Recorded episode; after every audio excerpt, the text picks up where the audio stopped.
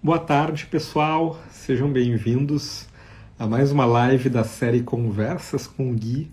Hoje a gente vai estar conversando com o Fernando Granato. O Fernando é um grande amigo, ele foi meu sócio na Kiron Educação.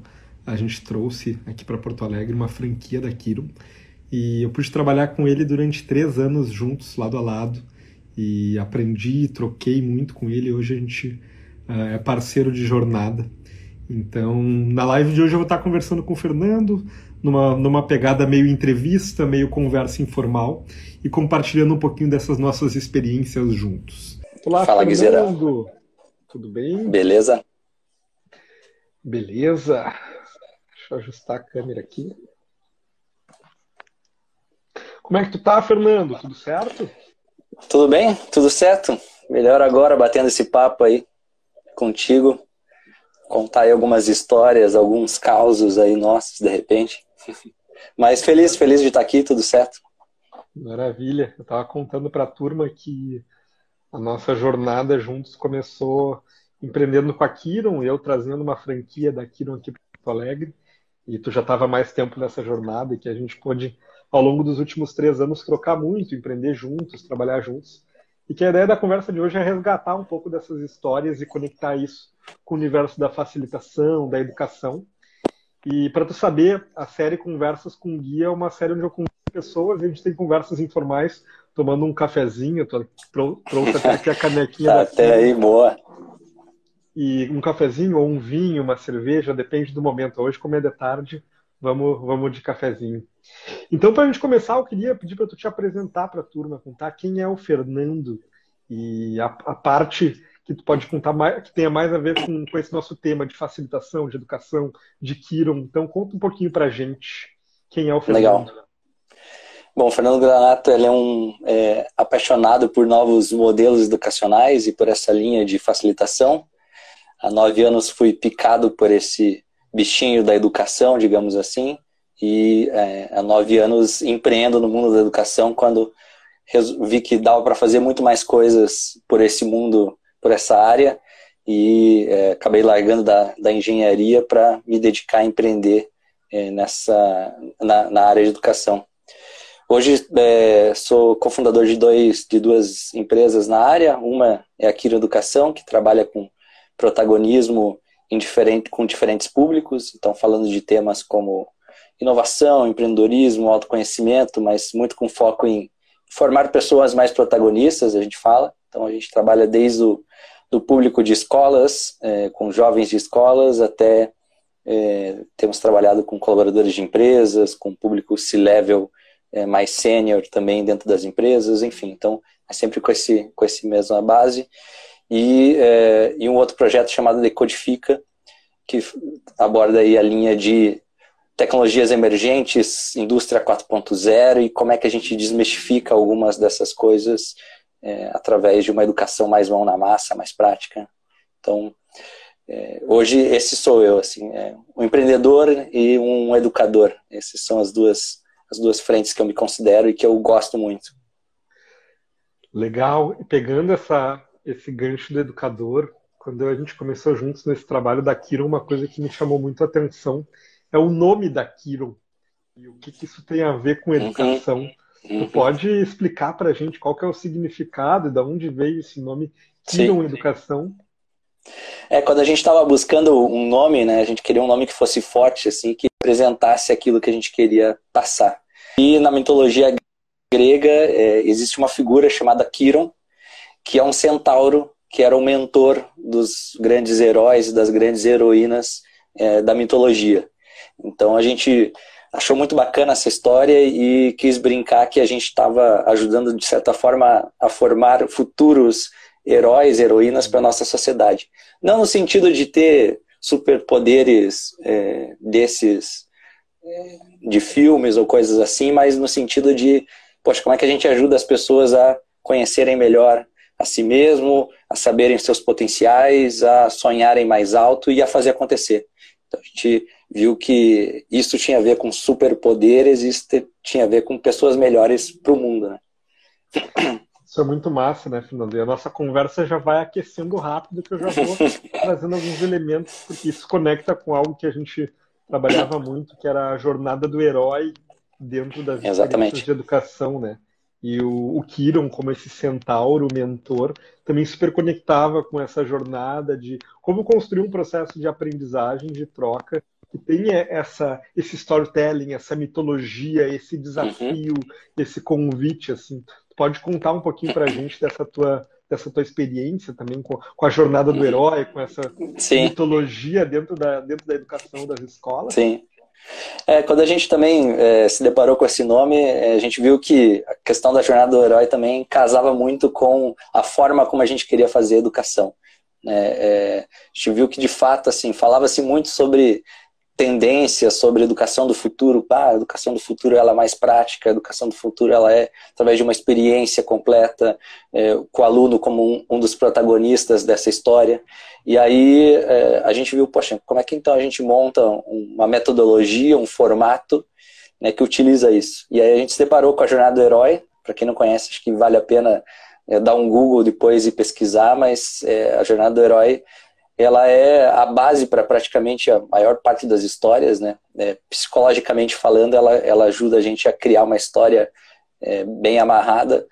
E, e aí a gente, os nossos cursos, eles seguem esse fluxo da jornada do herói. Então, tá lá, digamos, o aluno é, no seu mundo tradicional, no seu mundo comum, e aí ele recebe um, uma chamada para uma aventura que é um curso diferente de temas que às vezes ele não sabe o direito que ele vai ver, enfim, estão falando que vai ser mão na massa, mas não sei muito bem como é.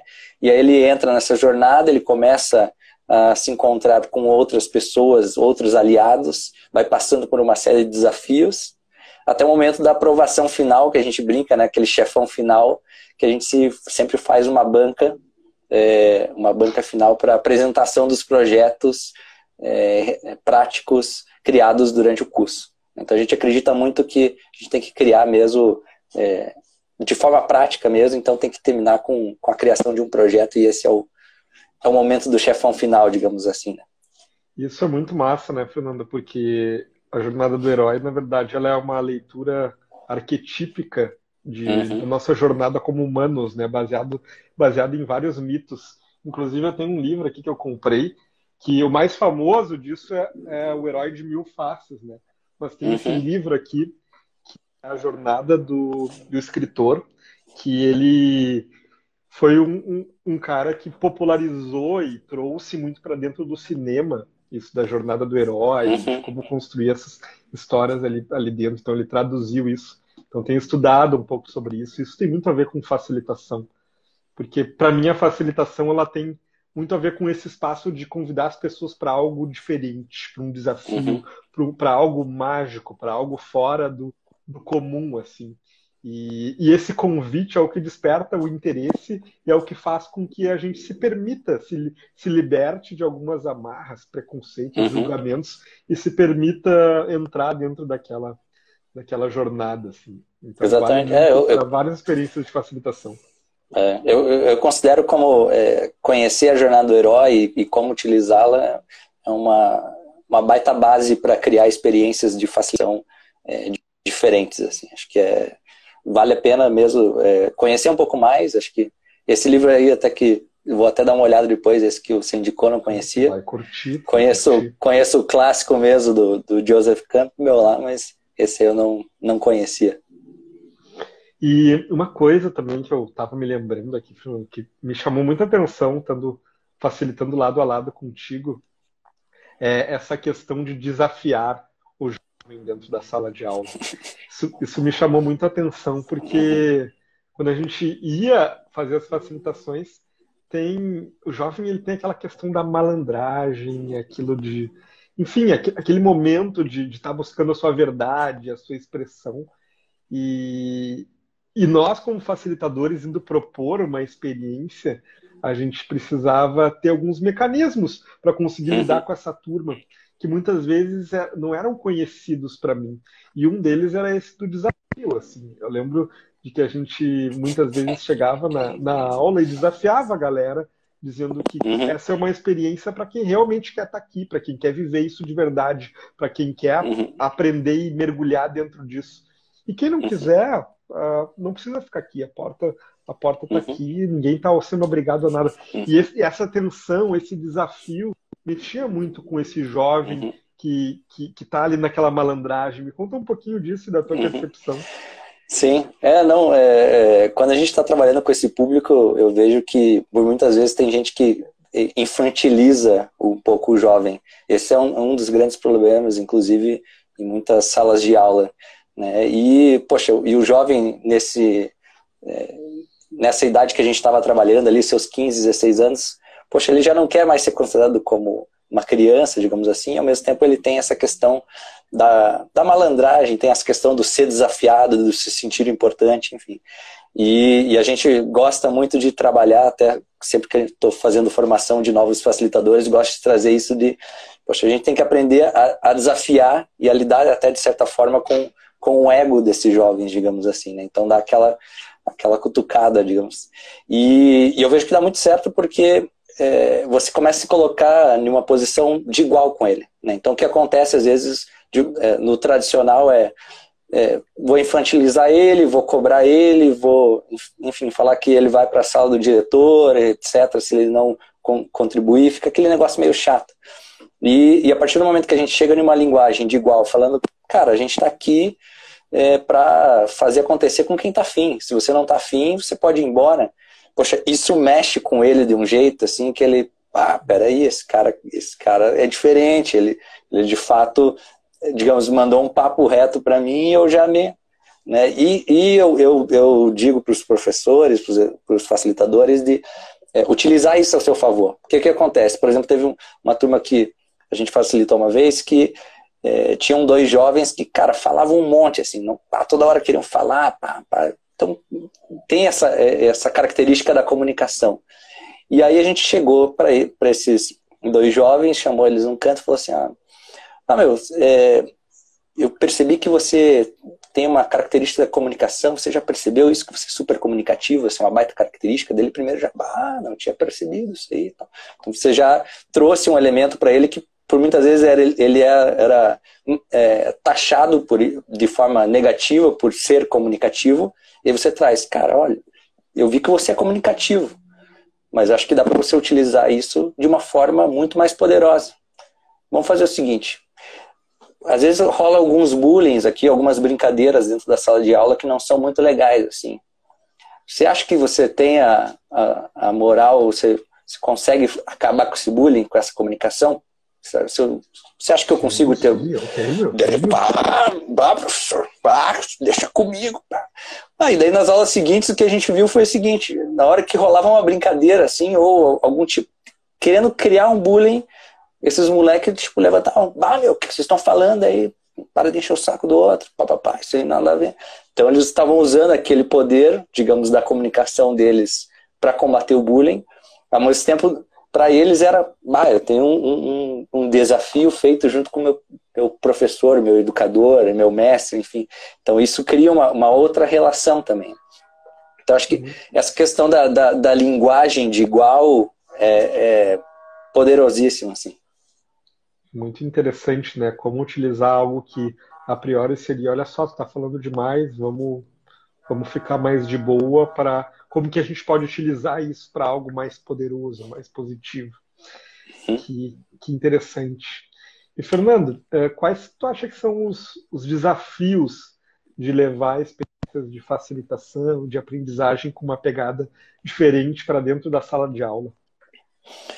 Bom, acho que é, muitos não estão, é, muitas pessoas não estão, educadores não estão preparados para isso ou é, não eles vêm às vezes de uma carga, né? Muito é o que a gente trabalhando com escolas a gente percebe isso é, bah, sempre foi assim, é, sempre dei aula assim, por que, que agora eu vou mudar? Né? E, e, ele não percebe que, poxa, aquele modelo de aula dele já já não dá mais, assim, já não faz sentido. Né? Então acho que um dos primeiros pontos é um pouco romper esse esse preconceito, esse paradigma, essa certa resistência mesmo que muitos professores têm.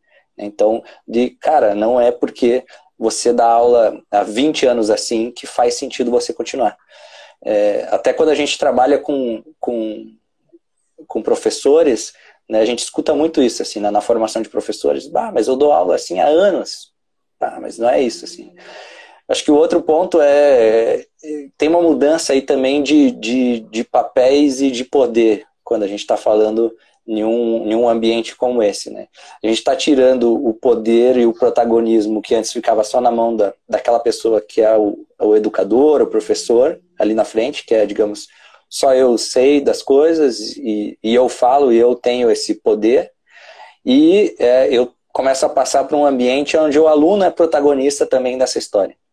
Só que esse movimento, é, para algumas pessoas, é muito difícil também, porque tem, tem uma, um certo desapego, inclusive, de ego aí nessa, é, nesse movimento. Né? Então, é, para você ter uma ideia, uma vez eu estava fazendo uma, uma formação com professores e aí um negócio simples, a gente explicando sobre o poder do feedback. Né? Então, a gente escutou desde histórias de professores assim, ah, eu nunca fiz feedback na minha vida e fiquei com medo de fazer, mas quando eu fiz e ouvi os, os, os alunos falarem, ah, professor, já que você perguntou, isso aqui eu não acho tão legal, mas isso aqui acho legal, isso aqui, isso aqui. E para o cara foi tão libertador e deu tantos insights para ele que, poxa, ele começou a usar aquilo sempre. Né? Então, dá voz para o aluno. Mas, por outro lado, e como um grande desafio que a gente percebe, isso tem muito, principalmente nas escolas, já, já escutei muito professor falar assim, ah, mas quem que é o aluno para me dar um feedback? Então, assim, ele já se coloca em uma posição meio que, quem é o... Eu, eu sou mais, eu entendo mais, eu há anos faço assim, quem é ele para me dar, me dar algum, alguma ideia, né? Então, tem, é, tem essa resistência também de, de poder, digamos assim, né, de papel de poder. E de, eu diria o terceiro ponto é, é saber utilizar. Né? É, eu tenho, nesses últimos dois anos, dei algumas formações no Brasil de é, metodologias ativas. E, por exemplo, em janeiro, agora, antes da pandemia, a gente fez uma, uma formação com 500 professores de uma universidade em Manaus. E aí, para falar sobre metodologias Saudades ativas. Amazônia. Saudades Amazônia. Putz, animal, assim. E aí, olha só que curioso isso. É, a gente, pô, a gente fez toda uma dinâmica, já que, né, separado em ilhas, em grupos, jogo de cartas, a galera colocando a mão na massa, enfim, porque, porque a gente estava falando sobre metodologias ativas. Cara, quando, quando esses 500 professores entraram dentro do, do, do auditório que a gente tinha preparado, um dos primeiros feedbacks que surgiram foi o seguinte: eles falaram assim, cara, ah, a gente já teve outras workshops sobre metodologias ativas aqui ao longo dos últimos anos. Mas é a primeira vez, a primeira vez na história dessa universidade, olha só, olha só, primeira vez na história da universidade que a gente não senta em fileira. Eu falei, ah, mas como assim? porque fala-se muito sobre metodologias ativas, mas assim, muito na, na, na, teoria e pouco na prática, sabe? Isso é algo muito interessante, né? Porque quando a gente se desprende do modelo de sentar-se em fileiras, enfim, de algumas coisas, e, e, vai praticar as metodologias ativas, a gente perde o controle, né? A gente perde uhum. o controle do que vai acontecer. E será que estamos dispostos a perder o controle? Eu tenho uma uhum. formação para dar, eu tenho um conteúdo para passar. Como eu é tenho que um script fazer algo para seguir? Né? Então, aí a gente acaba entrando muito dentro disso. Uh, formações sobre facilitação, metodologias ativas, novos modelos de aprendizagem que acontecem no mesmo formato. Né? Sim. E é, e é, muito louco que quando o professor é colocado no papel do aluno, é muito louco, assim. Porque, por exemplo, assim, nessa mesma formação, né? Antes a gente coletou alguns feedbacks deles, tipo, do tipo, na sua visão, quais são os principais desafios dentro de sala de aula? Ah, o aluno não quer saber de prestar atenção, só fica no celular, papapá. Cara, mal começou a nossa formação, ah, já tinha professor aqui. Tá, a mesma coisa que ele reclamava, digamos assim, ele estava olhando. Daí, e aí a gente foi trabalhando isso, mas para alguns é difícil de, de, assumir isso assim também, né? Do tipo, é, eu estou errado, né? Ou do tipo, o que eu cobro, eu também pratico. Então é, é difícil isso, principalmente para de volta, né? Para quem às vezes está já há anos aí, até, até esse é um ponto interessante, às vezes perguntam, é, me perguntam assim, ah, mas na Kiron os facilitadores são, são todos da área de pedagogia, psicologia? Então eu falo, ah, muito pelo contrário, a maioria nem é dessas áreas. É, nada contra, mas é, já peguei muita gente que é viciada é, nesses modelos mais tradicionais e, e aí não tem essa, essa dinâmica que é a dinâmica que a gente traz para nossa sala de aula. Então, eu prefiro, por exemplo, eu tive facilitador que era formado em direito, mas tinha uma baita experiência em cloud, em palhaço, em dinâmica de grupo. Porra, davam assim, de 10 a 0 em qualquer outro facilitador que é mais tradicionalzão, que fosse seguir. Então, assim, é... ele tinha uma experiência prática naquilo. Né? Então, é muito que a gente valoriza. Dentro dessa dinâmica, dessa prática, Fer, tu falou sobre feedback. Tu pode compartilhar um pouquinho com a gente quais são as práticas que costumam ser utilizadas dentro das experiências Kiron? Sim. Bom, a nossa, a nossa aula ela tem alguns rituais, digamos assim, né? Então, a gente sempre come, começa com um aquecimento, então com um momento de quebra-gelo, e eu, eu digo para trazer ali a pessoa de. É, exatamente, desde dança até, enfim, jogos. Aí depende muito do facilitador, né? A gente deixa é, aberto também para cada facilitador. Então, eu, por exemplo, gosto muito de, de dança circular, de, de danças ritmadas, enfim. Já tem outros facilitadores que gostam de trazer jogos, brincadeiras, etc. Mas é para trazer a, a galera presente, digamos assim, né? Isso que eu comentei, galera, do Tu e o Tac Tac, é uma, uma música, um dos aquecimentos muito legais que a gente fazia. Que tu sabe, Fernandão, que numa das aulas que eu, que eu tenho dado, tem uma foto nossa conduzindo uma dança aqui em Porto Alegre, no, no Desafio Empreendedor da URGS. Bem, bem legal. Que e, legal. E eu tô com um desafio de como que eu faço vídeos ensinando a galera a conduzir esses, esses porque eu tenho recebido pedidos uh, de, de, de, pessoas que viveram experiências comigo me perguntando como é que faz. E aí eu tô com esse desafio de, de fazer vídeos explicando, ao mesmo tempo estando sozinho, né? Então é, é interessante. Criar uma coreografia online ali. Sim, são os, os novos desafios. Né? Mas a gente sempre gosta de começar com esse para para trazer a pessoa mesmo ali, a gente diz de, de, corpo e alma presente, a gente sente que, que dá aquela, aquela baixada e as pessoas entendem, ok, agora, agora vai começar. Né? É, esse do feedback eu, eu diria que é um dos pontos altos, assim, e que é o que fez com que a nossa metodologia hoje chegasse no estágio em que está. Eu digo que muito mais do que as pesquisas, os experimentos, o que a gente pensou, a metodologia da Kiron foi construída ao longo desses anos em cima dos feedbacks dos alunos. Então, o que acontece? Independente da formação, do primeiro dia de aula, na, no, a gente já ensina o que é um feedback, como dar um feedback né, e como receber um feedback. Muito no, no, no caráter de um presente. Né? Então você dá um feedback querendo dar um presente a alguém. Então a gente termina todas as nossas aulas né, com três perguntas-chave. Que é um que bom que aconteceu isso, teve isso, tal, tal. Que pena que, eventualmente, alguma coisa que eu não gostei. E que tal uma sugestão? Isso faz com que, às vezes, cada grupo vá tomando também um caminho. E isso fez com que na história da Kiron, lá atrás, quando a gente começou, é, muitos alunos falaram assim, bah, essa dinâmica aqui não foi tão legal, mas essa eu curti, que tal fazer isso e tal. E aí, isso ao longo do tempo fez com que a gente fosse identificando o que, que de fato fazia mais sentido ou não.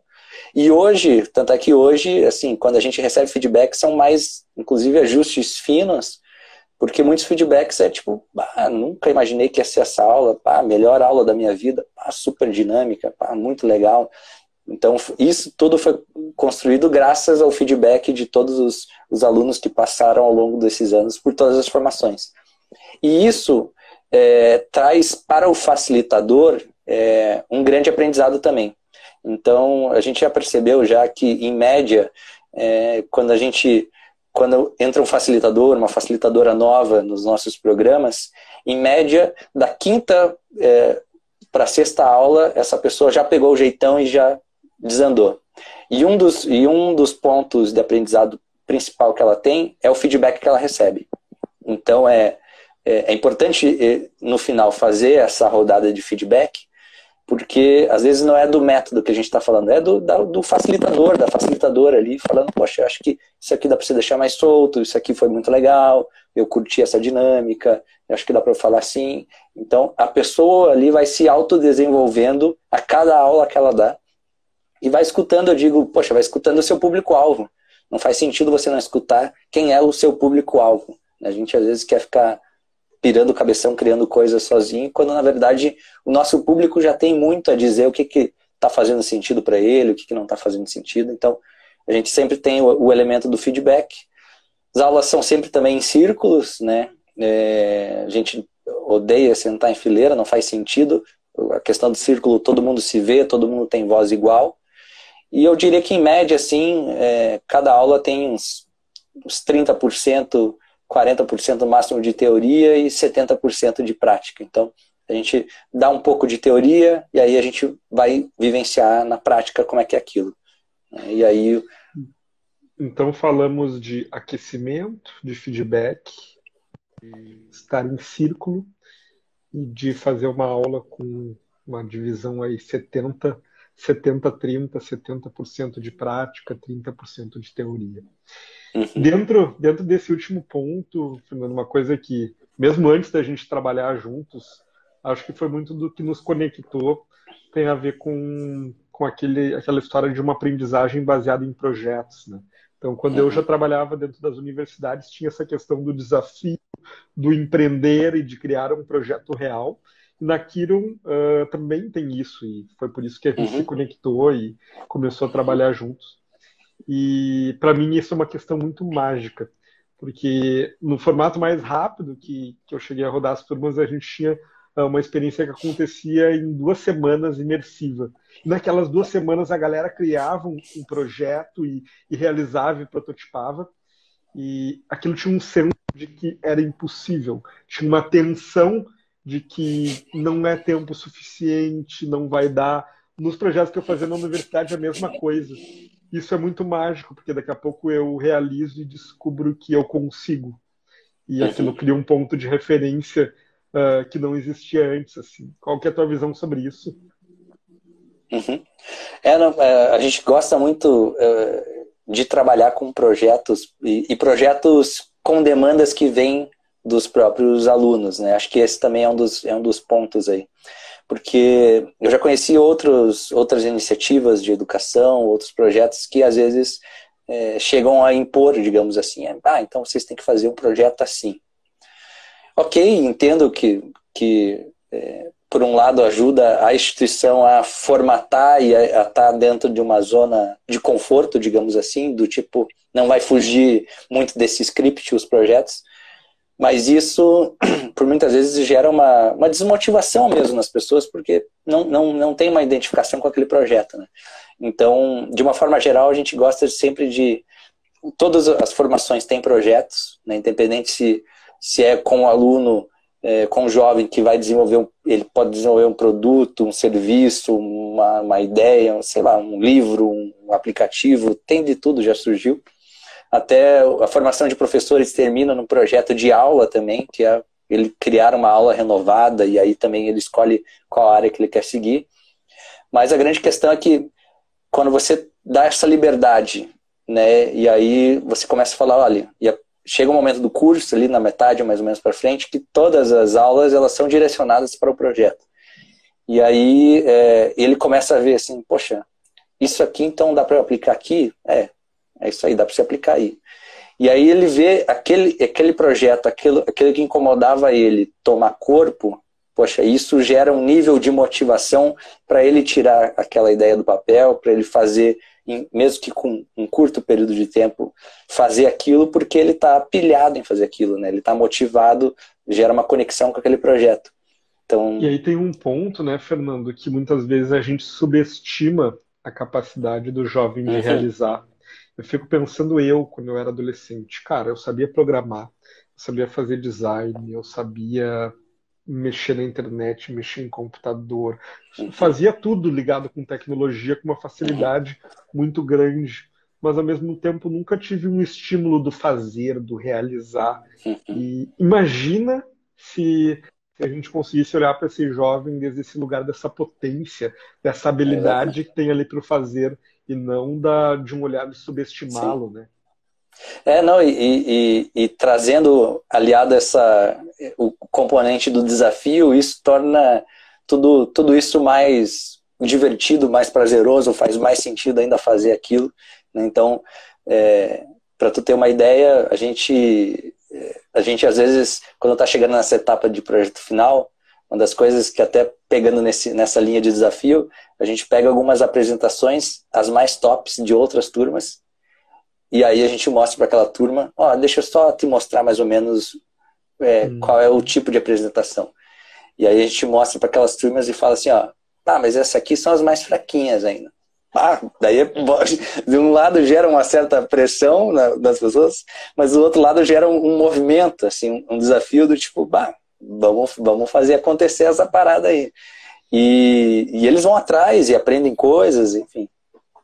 E essa, essa questão tanto da escassez de tempo como do desafio nos mobiliza no aspecto da superação, do aprender, né, do se desenvolver. Uhum. Isso, é, isso é muito poderoso, assim. E, Fernando, ia comentar alguma coisa? Desculpa. Não, eu, eu, ia até botar um último ponto que, né, apesar de a gente fazer esses, esses desafios, né, esse, esse lado até mais saudável, as nossas formações, por exemplo, elas, elas não terminam com uma, uma competição, uma premiação do tipo qual projeto melhor.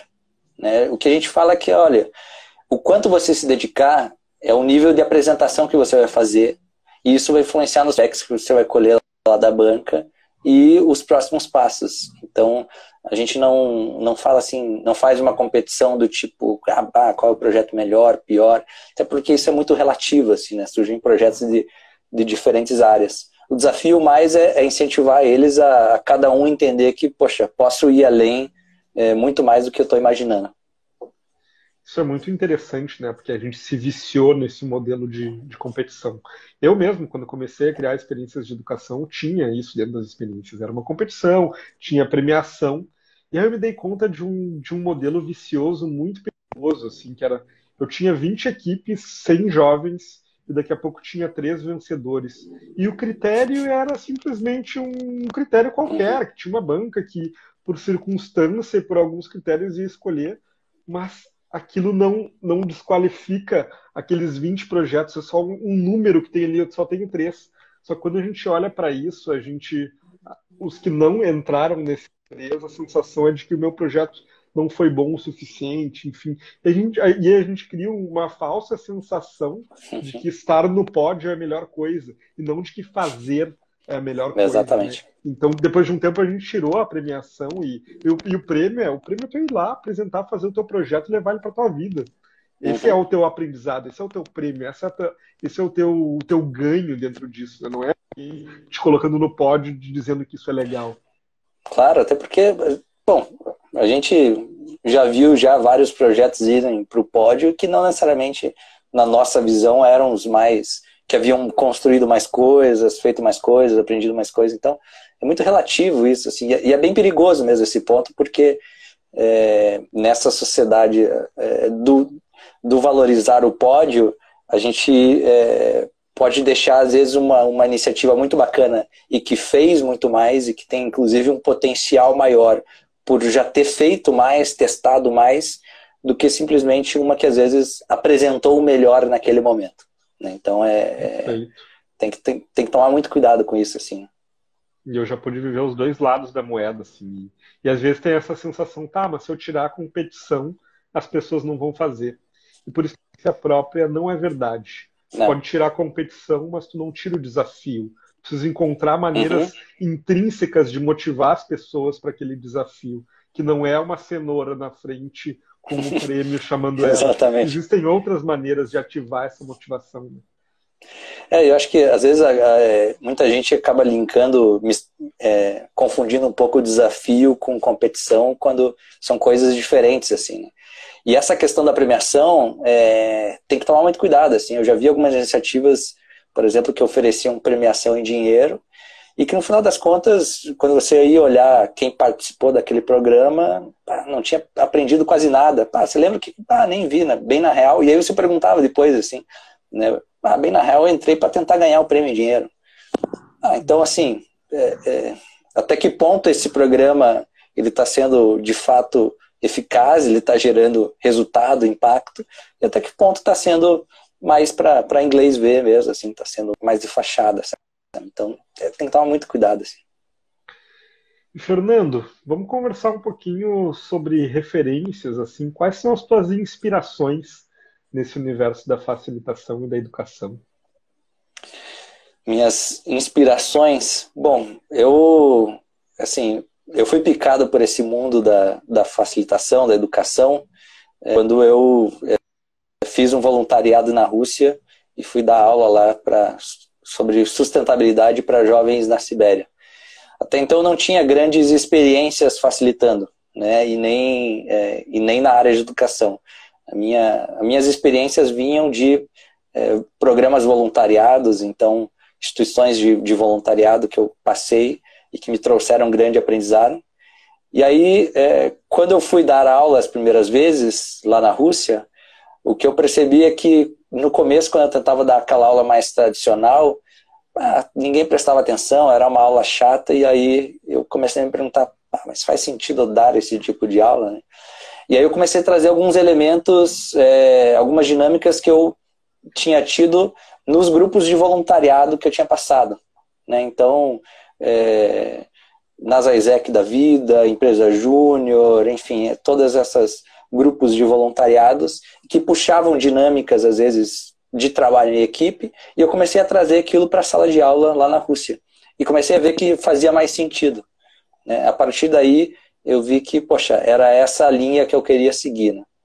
E, e, de lá para cá vim, vim estudando é, outros modelos, digamos assim, é, desde facilitação e, e, desde metodologias como aprendizagem baseada em, em projetos, é, gamificação, né?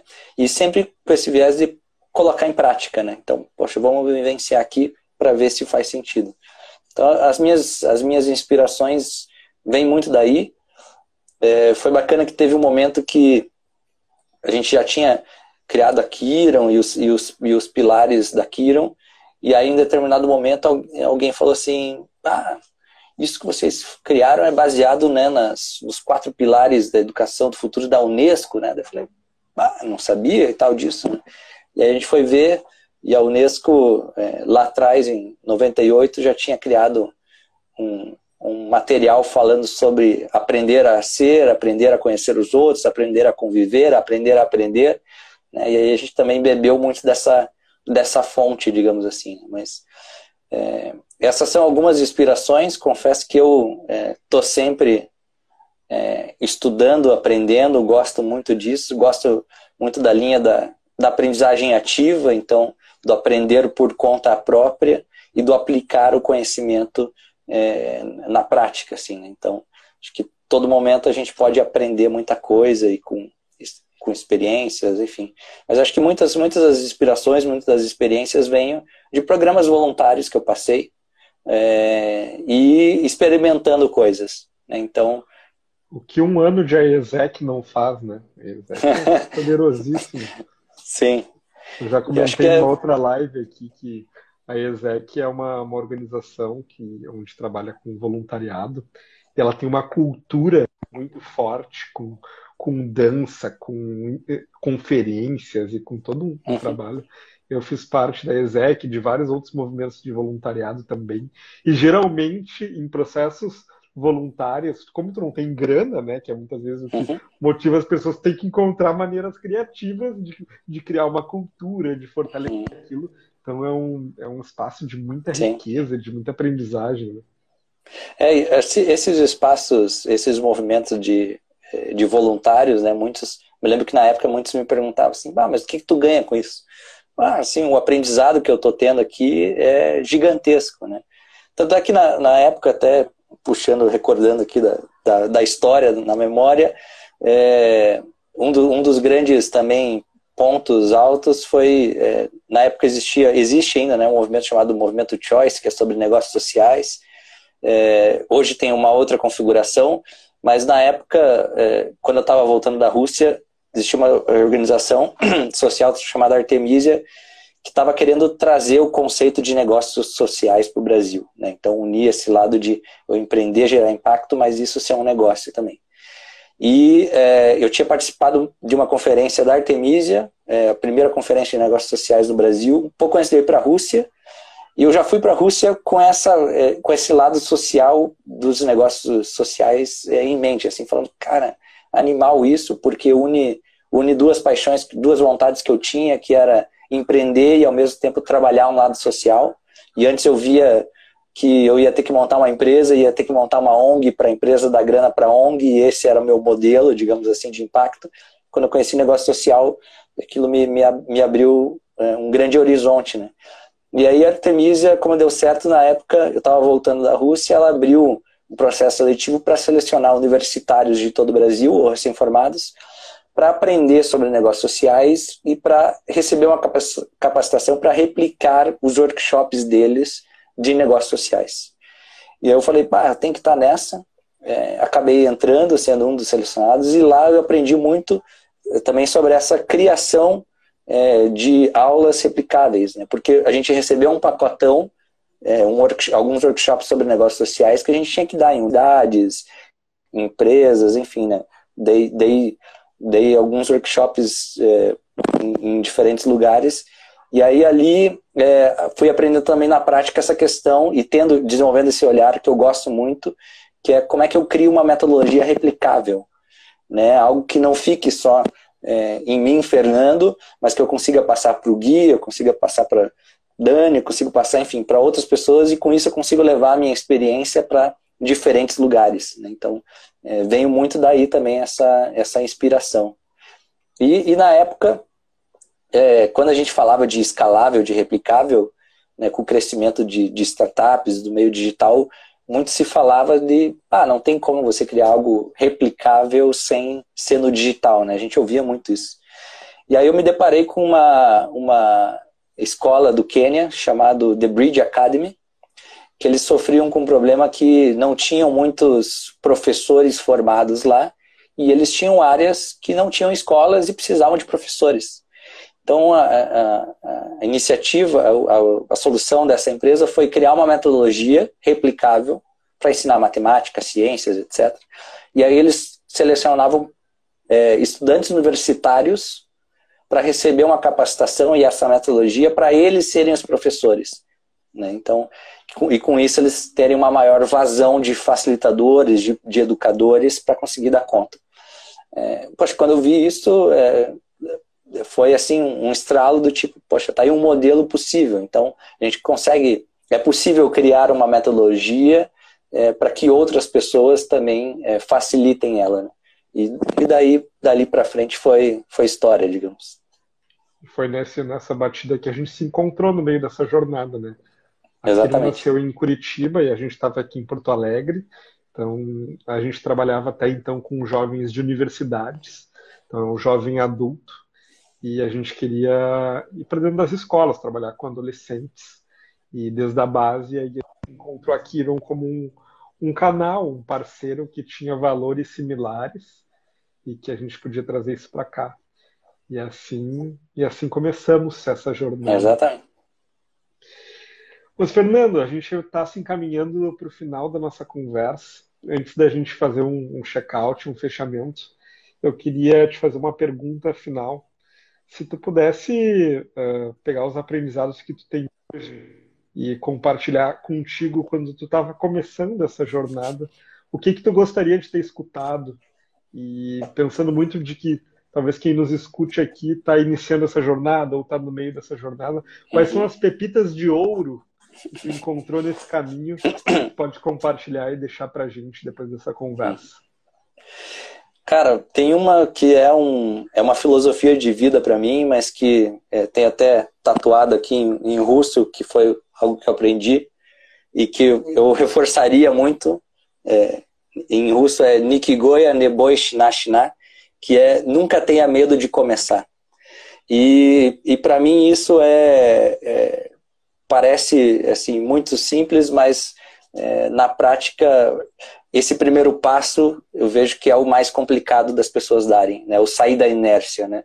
É, pá, será que eu estou preparado? Será que eu já tenho todos os elementos possíveis, né? Será? E a gente começa a criar os vários ECs e acaba não saindo do lugar. Então, acho que uma das, uma das dicas é, cara, faz, faz acontecer, porque é, a, nem tudo é existe uma, uma síndrome né, do que a gente às vezes tem uma ideia ou a gente acha que está 100% ideal, mas calma, né, nem, nem tudo é como você imagina, então, e algumas respostas você só vai ter colocando em prática. Então, é, vá sem medo e comece a colocar em prática. Acho que esse é um dos, um dos grandes aprendizados que eu tive.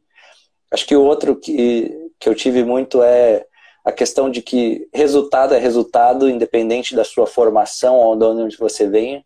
Então, é, hoje, no começo, né, a gente era, quando a gente começou a Kiron, a gente era muito questionado sobre a nossa formação.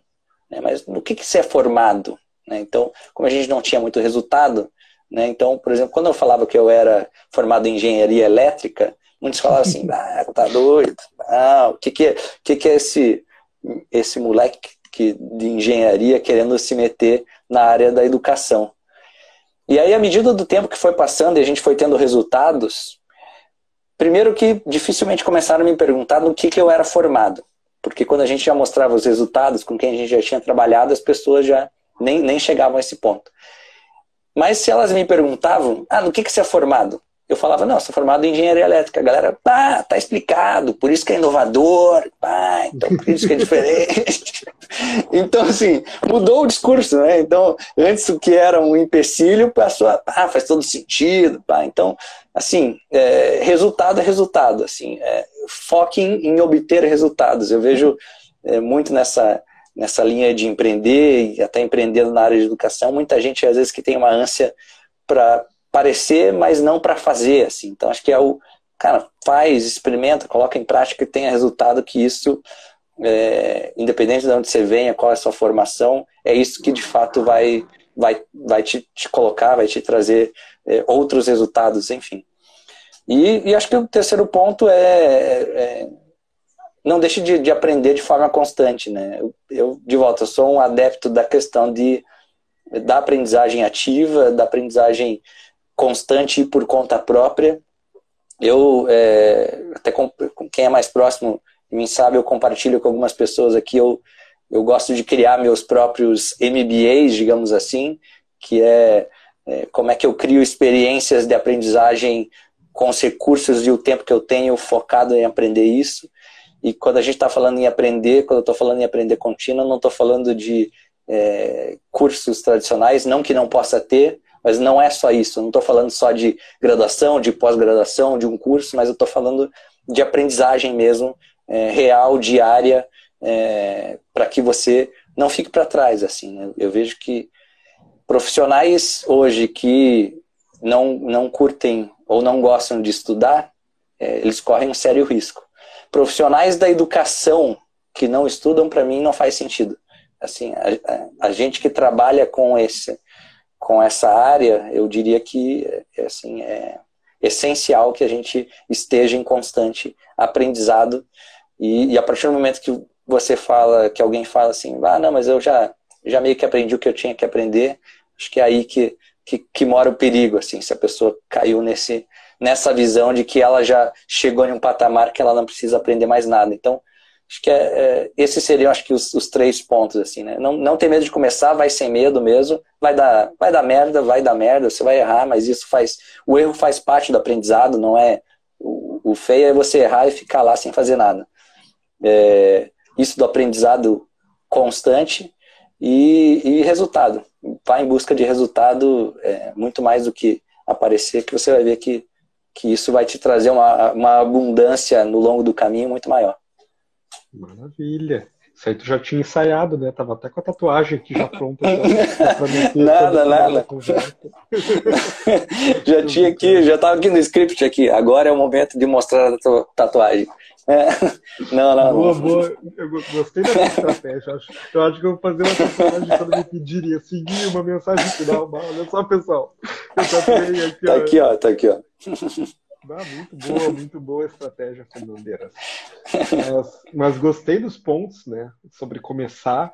E para mim, sou um iniciador, né? Até fiz um post esses dias, uh, esses dias não, ontem, que, que eu sou ariano e o ariano tem essa questão do fogo, da iniciação. Sempre iniciando coisas, sou muito bom nisso e, e o, o começar, esse primeiro passo, ele é muito poderoso, né? ele nos abre muitas portas.